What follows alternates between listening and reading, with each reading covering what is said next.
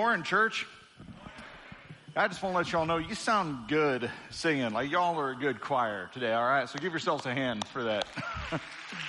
I get the privilege of standing right back there before I come out and just listen to you sing, and man, that's awesome. Hey, my uh, my last summer in college, I spent living in Virginia Beach, Virginia, about two blocks from the ocean, with about 70 other college students doing campus ministry or doing summer ministry with the campus ministry I was part of. It, it was a rough summer. I mean, two blocks from the ocean. That's pretty tough. Um, but man, it was, it was an awesome summer, beautiful summer. And partway through that summer, Jen, who was then my girlfriend, now my wife, flew out to visit me. And she spent about a week out there. It was actually during that week that my prayers changed from God, should I marry this woman, to God, when should I marry this woman? Uh, but during that week, I took her to all my favorite spots out there in Virginia Beach.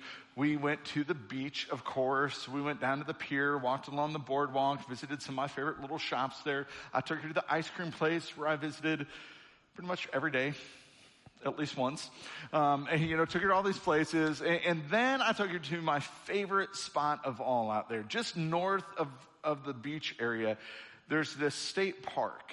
And in that state park, it's far less people and it's just quiet and it's beautiful and it's serene. That's the place I'd go to study and pray, uh, to get my time alone with God, to do some of the mentoring I was doing with other guys.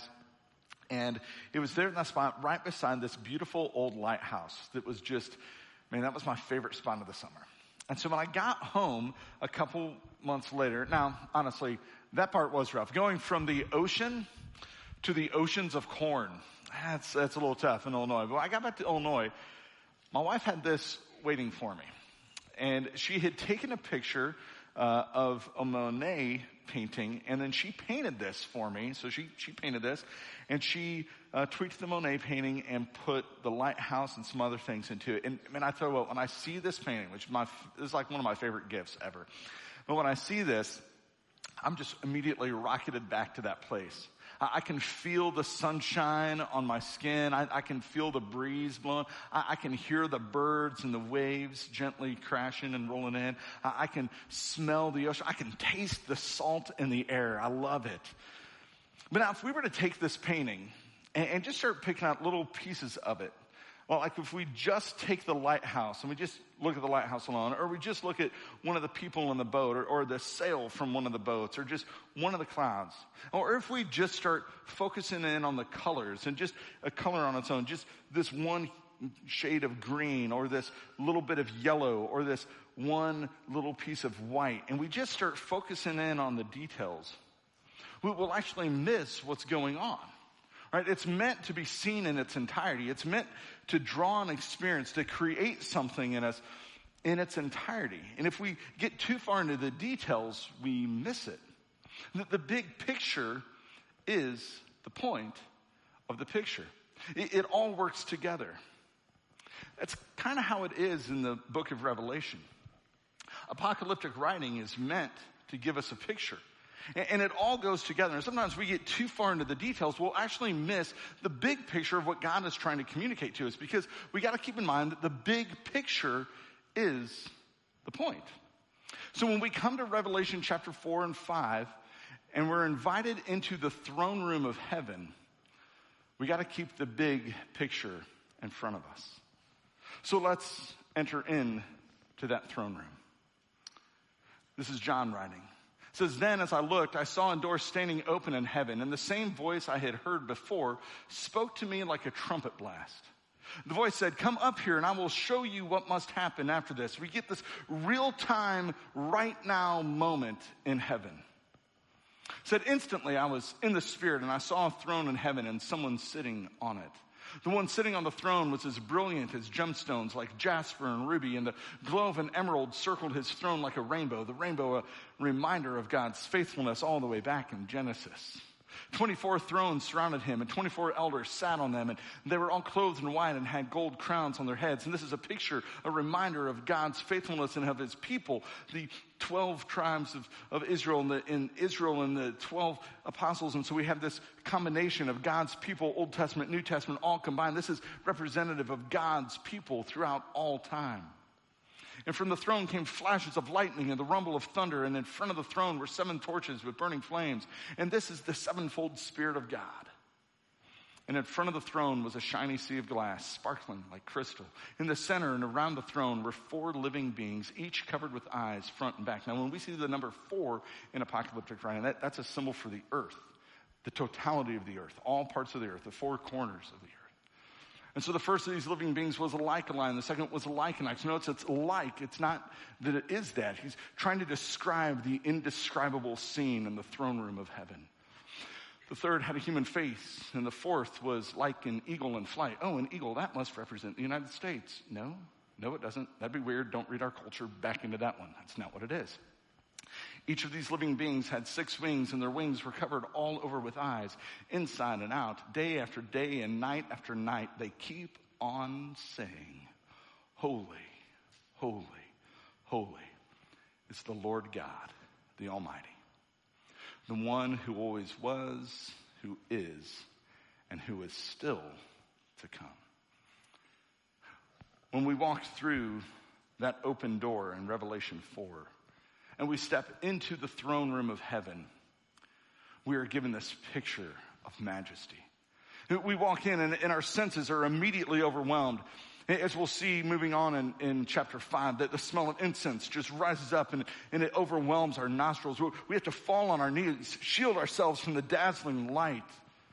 That there's a noise just rumbling in heaven with the choirs of the angels and the elders and all living beings. And it just assaults us. We, we, we are just overwhelmed with everything that the whole sky shakes at its foundation with the sound of praise. And we see in the center of it that everything, all living beings, have their focus on a majestic God who sits on the throne. And all attention, all direction is given to him. And right there, and John is trying to describe the indescribable of this moment. The best he can do is use things familiar to us to try and just give us a glimpse of what's happening there. And so to try and paint this picture of this almighty God, he, he has to dip his paintbrush into the jewels and into rubies and into rainbows. And he paints with strokes of lightning and thunder to help us understand this scene. And, and, we could start to look at all the different pieces of what's going on there, all these different symbols. But if we do, we, we might miss the, the big picture that this overwhelming sense of God's majesty that just overwhelms us. And really, we're just meant to be speechless, to fall on our knees and just be struck with awestruck wonder. Wow. Wow. And so John continues on. Revelation chapter 5. Then I saw a scroll in the right hand of the one who was sitting on the throne. There was writing on the inside and the outside of the scroll, and it was sealed with seven seals. And I saw a strong angel who shouted with a loud voice, who is worthy to break the seals on the scroll and open it? But no one in heaven or on earth or under the earth was able to open the scroll and read it. Then I began to weep bitterly because no one was found worthy to open the scroll and read it. But one of the 24 elders said to me, John, stop weeping. Look, the lion of the tribe of Judah, the heir to David's throne, he has won the victory. He is worthy to open the scroll and its seven seals. We, we see in this moment, John is just overcome by grief. Because here's the one sitting on the throne and there's this scroll in his hand and the scroll is the destiny of all of us, all of humanity. We'll get to that in coming weeks. But no one is worthy to open it and to read it. And so John is just broken and he's, he's weeping. The original language hints at, at this scene like a small child who's just unconsolable who's just crying and you can't stop the child. You know what that's like, right? The, their face is just contorted, their eyes hurt, the tears are just flooding down. They're letting out these loud wails. And this is a gross kind of crying where the snot is all coming down the face. You're just, oh, like this is John in desperation weeping. And the angel says to him, John, John, wait, look, the lion. And then John turns and says, I saw a lamb that looked as if it had been slaughtered, but it was now standing. Did you catch it?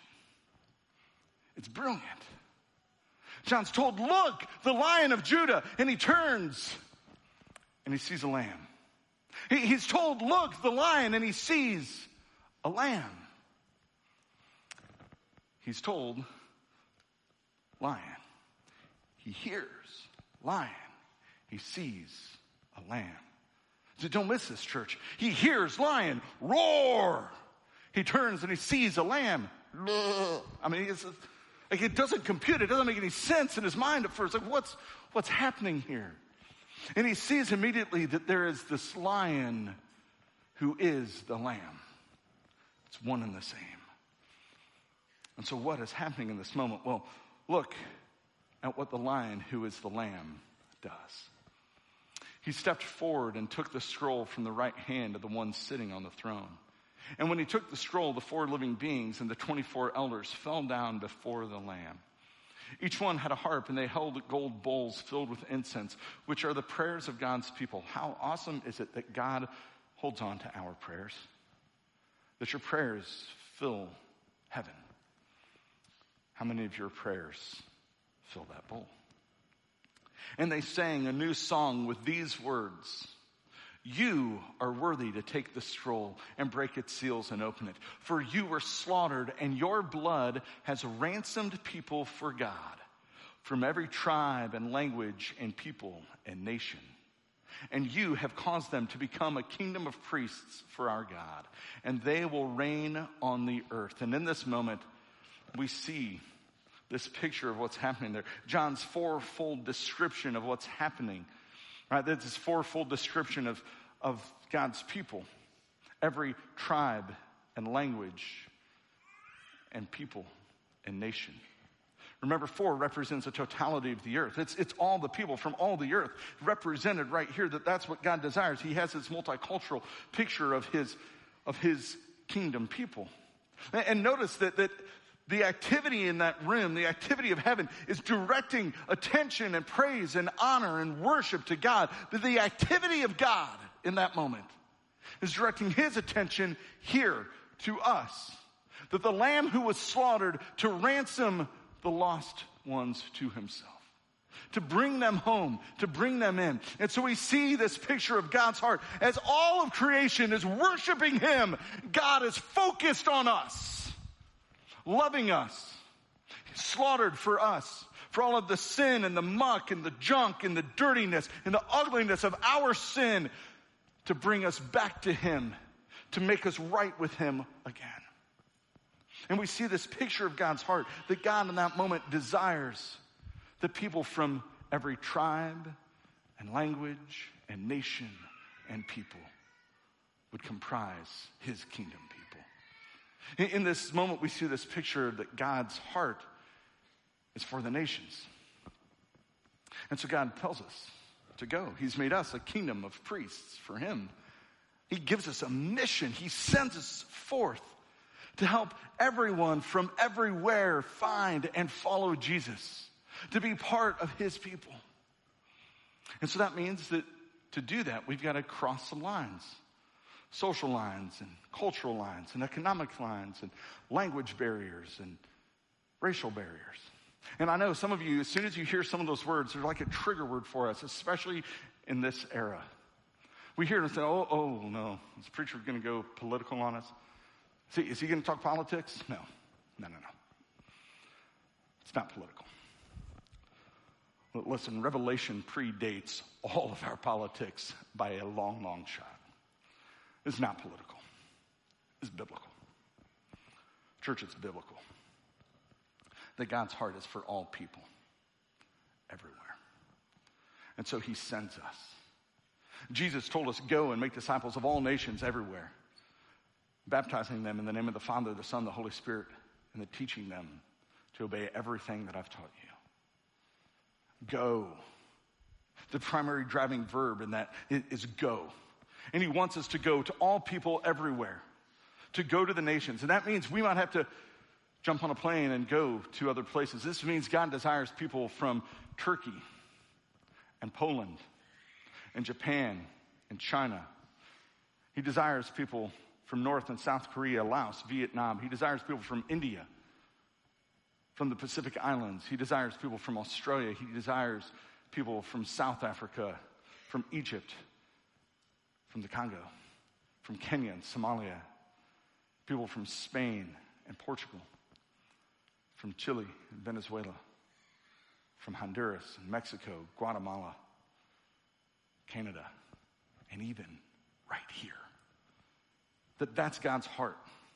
And he desires people who every different tribe amongst all those nations, every nation you can think of, God wants them part of his heavenly choir. And, every different part of all those, right? Like we just look at the U.S., like we got these different sections. We, we talk a little different. God wants the, the West Coast surfer boy accent represented there. God wants the, the Southern Cajun back you, bayou of Louisiana represented there. God wants the, the New Englanders who leave the R off of everything represented there. God wants the Southern drawl. God wants the perfect Midwestern accent because that's the one that's supposed to be. He wants them represented there, right? Uh, God wants people from everywhere, all different nations, all different languages, every skin color. God desires that there. And listen, it's not political, it's biblical. That's God's heart for the nations. So while all of creation worships Him, He comes to us. How beautiful, how awesome is that? And so it's our job to go, to go. And, and the really cool thing is like we, we might have to go. We, we might have to go to Turkey. But there's also this thing that God's doing in the world right now where those people are also coming to us. We live in a multicultural, multiracial, multi-ethnic city where there are different nations and tribes and languages represented right here. So maybe we just got to go across the city. Maybe we just got to go across town. Some of us, we just got to go across the street. That's how it is for me. Just got to walk across the street, and the nations are right there. But, church, we got to go. We got to go to them because that's God's heart, that's God's mission for us. John continues. Then I looked again and I heard the voices of thousands and millions of angels. Now, when we come to Numbers in the book of Revelation, in this apocalyptic writing, numbers are symbolic. So tens of thousands and millions, and it just means a whole lot of, a whole lot. Uh, really big numbers, right? And all these millions of angels around the throne and the living beings and the elders, and they sang in a mighty, thunderous heavenly chorus. Worthy is the Lamb who was slaughtered to receive power and riches and wisdom and strength and honor and glory and blessing. And then I heard every creature in heaven and on earth and under the earth and in the sea, and they sang, Blessing and honor and glory and power belong to the one sitting on the throne and to the Lamb forever and ever. And the four living beings said, Amen. And the 24 elders fell down and worshiped the Lamb. And John is doing his best to paint a picture of the indescribable. He is awestruck and he's just trying to use the best he can to help us see. And the purpose of this vision is to reveal the greatness of God.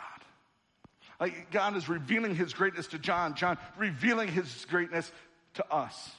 That we might join in and see the majestic awesomeness of God.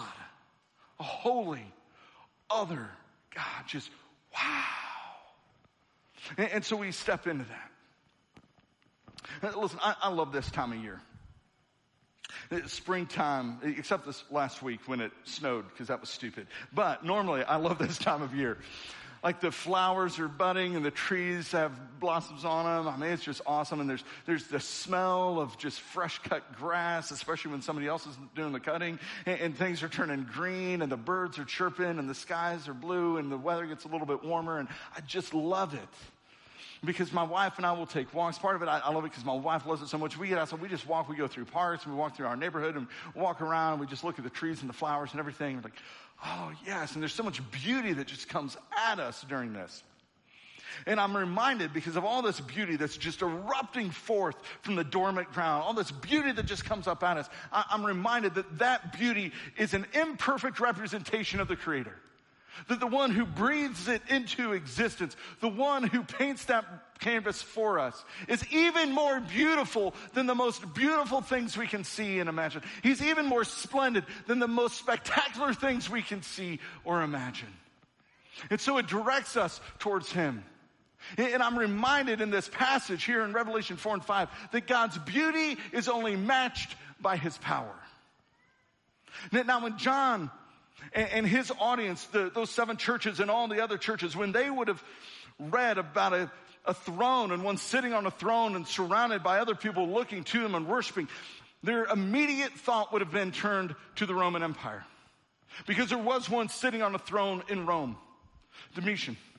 And he was nasty and he was evil. And, and, he looked at himself as God, wanted to be worshiped as God, and, and so demanded others worship him. And so he was surrounded by his elders and by his advisors in the Senate and his counselors. And they looked to him as God and they worshiped him. And anyone who did not was on his hit list, was on the top of it. So the top of his enemy list were the Christians who said, we don't worship you, we worship the king. We worship Jesus. And so in light of that, you had this earthly throne and the Christians, because they did not worship him, were being tortured and persecuted, burned alive, fed to animals, impaled on stakes, crucified, you, you name the kind of torture. They got really creative in the Roman Empire. And this is what they would have seen. That, when they start thinking of a throne and power and, and people worshiping and how it all comes about in this picture in Revelation, that's where the early Christians would have gone because they saw that, they knew that, they feared it, they hated it, they, they didn't know what to do. Some of them were hiding because of it. And God says to John, don't worry because that's not the real one. That's the impostor. That's the imitation. There is a throne. There is a king. There is power. There is worship but it's not that throne, it's mine. And that's the message God has for his church. The real power, the real throne, the real king is in heaven. And so turn your gaze up to me. That's what God is telling his church. That's what God is telling John in this. Turn your gaze upward. Look to me. Don't get caught up in the power struggles of this world. Now, sometimes, if you're like me, it can become real easy look back down. And we see all the worldly power struggles and, and, and vying for power, and, and, and it pulls at us. And somehow Sometimes we get thinking that, man, if we just get the right person in the right seat of power here in the world, that's going to fix things. That's going to make it better. That's going to solve the problems. That's going to help the church. If we just put the right person in the right worldly seat of power, and the problem is that that's not God's You see, what we encounter through Revelation, from this point throughout the remainder of Revelation, is that God, God just doesn't operate that way. That, that, that's not what he does. He says, shift your perspective from this earthly power to my kingdom power. And, and look at how I do it. You, you see, God's kingdom is advancing and overcoming not through divine might, but through divine sacrificial that's how he wins. We see this picture of the lion who is the lamb. But the lion is not sitting on the throne roaring. The lion is not sitting on the throne flexing his muscles. The lion is not seated on the throne snarling his teeth. The lion has become a lamb, slaughtered and slain and bloody that the narrative of this, of this, world is that we will win the day, that we will overcome by power and might and force. And God says that's the wrong narrative. Church, you will win, not by exercising your power, but by laying it down and sacrificing it in love. Even for, no, especially for those who oppose you, even unto death. That's a picture of Revelation. It's a picture of Jesus. That, that we win the battle over evil not by flexing our might, but by demonstrating our love.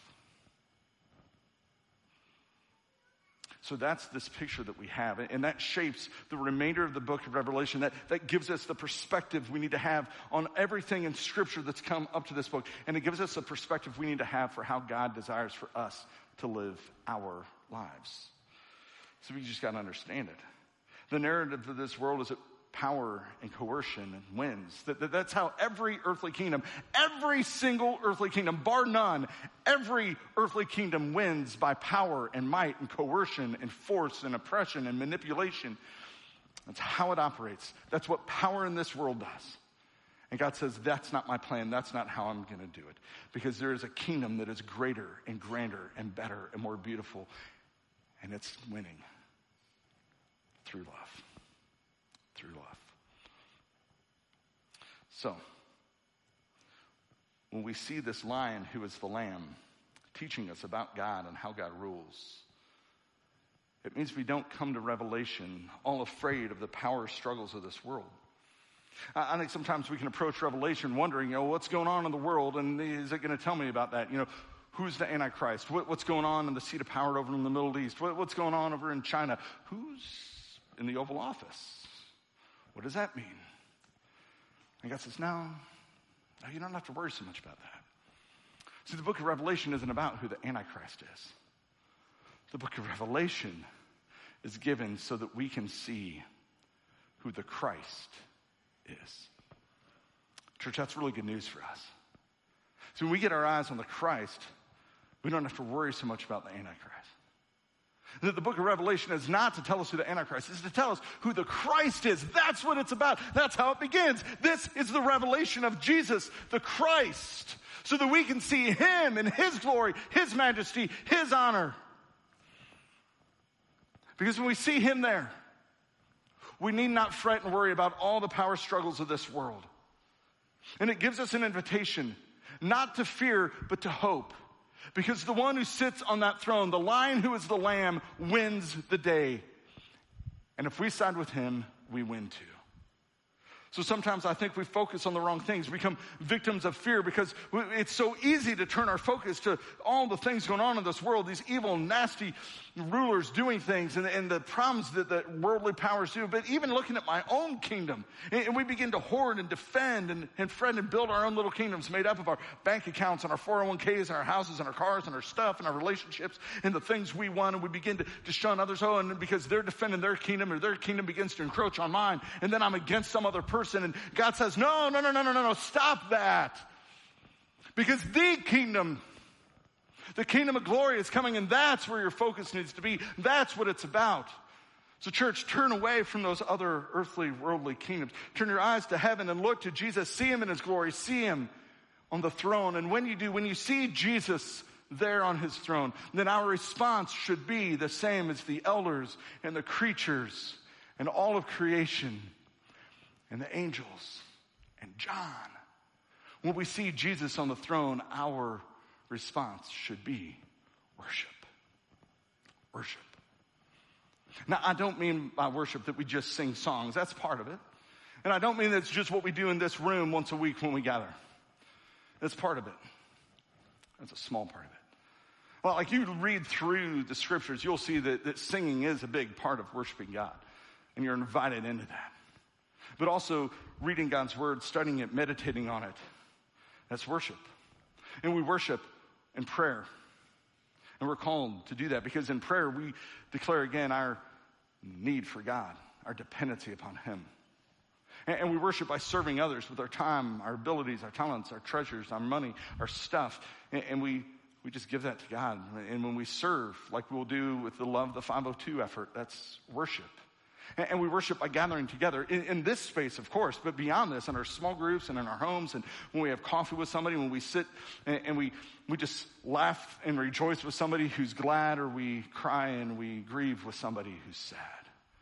And, and we worship with our stuff, like all of our stuff our, our, money and our homes and our cars and uh, whatever. And we just say, God, I, I, want you to have all of it. Not like you get a box of it. You get all of it because it's for your glory and your honor. So I, just here it is and I worship you with it. In whatever way it can be useful in your kingdom, have at it, God. And we worship God through listening. Like in this moment, what you're doing, I pray is worship. When we hear God's word taught and we approach that time not as a critic, not as a skeptic, but to hear. To hear not from the person on this platform, but to hear from the voice of heaven to say, God, how would you have me change what would you have me do? How would you have me apply this? Not just for information, but to be transformed into his likeness. And I just want to give you a secret. All of us, every single one of us, will struggle with that. Because every single one of us, there's just a natural human propensity to move towards critic instead of worshiper. And, and listen, you'll never find a bigger critic of a sermon than another preacher, except for the person preaching it himself. I'm just going to tell you that. Nobody's going to critique today's message more than me, which is how it works. So when we come to church, if we leave the church time together thinking, I don't know about the coffee, it's kind of burnt. I don't know, the communion cups they use, man, I'm just not down with that.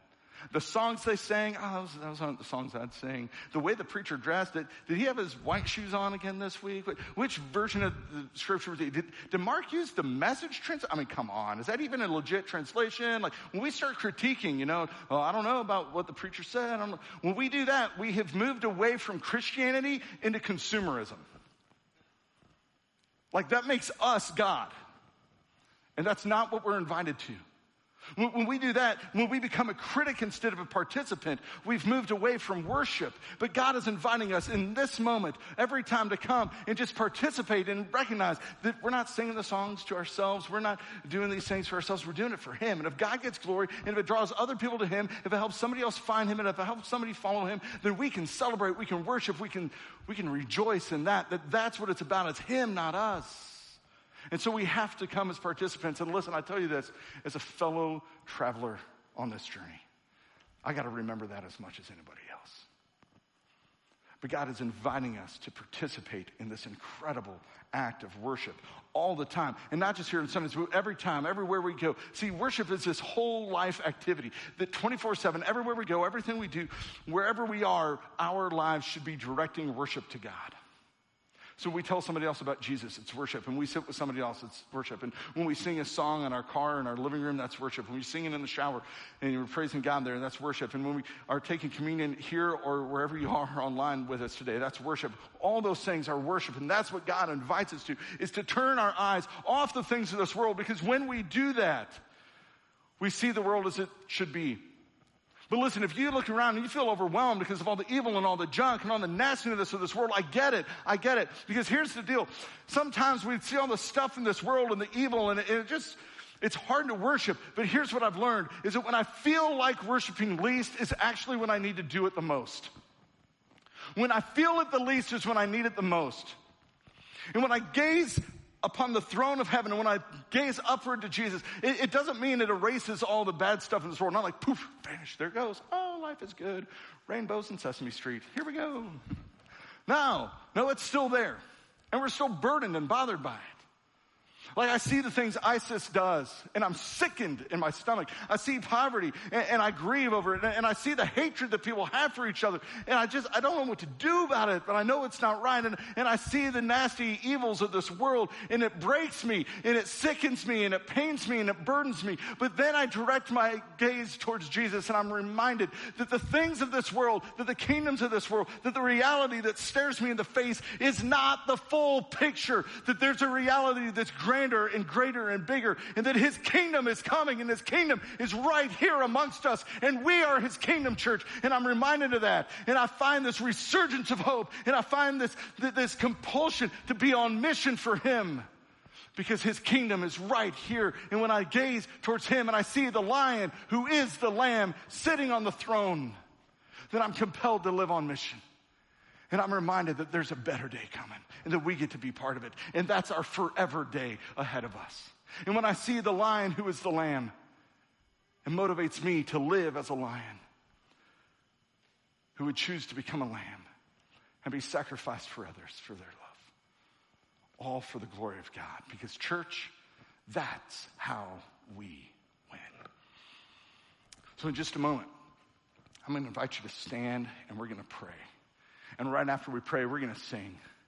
And I want to invite you again this week, as I did on week one of this series, in keeping with the symbolism of Revelation, to lift your hands. That if you're here today and you have never worshiped Jesus, you've never surrendered to him, you've never acknowledged that the lion who is a lamb loves you and he gave his life for you, that he's slaughtered for your behalf so that you could be in heaven with him, that you could enter into that throne, that you could be there, and that he has ransomed you from your sin. And if you've never known that and you've been stuck in the kingdoms of this world and the fear and the uncertainty they bring, He wants to free you from that. So you lift your hands today and, and surrender to Him. Acknowledge Him that you need His love, that you need Him to be your Savior, that you will follow Him as leader. And if you've already done that, then you stand and you lift your hands in victory. Because the victory is His, and we claim victory in Him. So if you follow Him, you get to hold on to the victory that's in Jesus. So, church, let's stand and let's pray. And then let's give it all in worship to Him. Jesus, we thank you that you are King and you are Savior and Redeemer. We thank you that you are worthy to hold the scroll, to open it, to read it, and to declare what it says. God, for any who don't know you, I pray that today would be the turning point day for them that any who, who have never worshiped you before would worship you in this moment and declare right now, in this moment, that they need you, that they turn to you, they surrender to you. And God, for those of us who are your people, I pray that we would worship you all the time, everywhere we go, with everything we do and everything we have and everything we say and everything we think. And God, when we when we get our eyes off of you, Holy Spirit, remind us to just turn our eyes back, to, to see you on the throne. God, thank you for the hope we have of that. Thank you for the confidence. Thank you for the assurance that you, the lion who is the lamb, you win and you reign. And you are fearsome, but you are for us. And so hear our praise, hear our prayers now as we sing to you,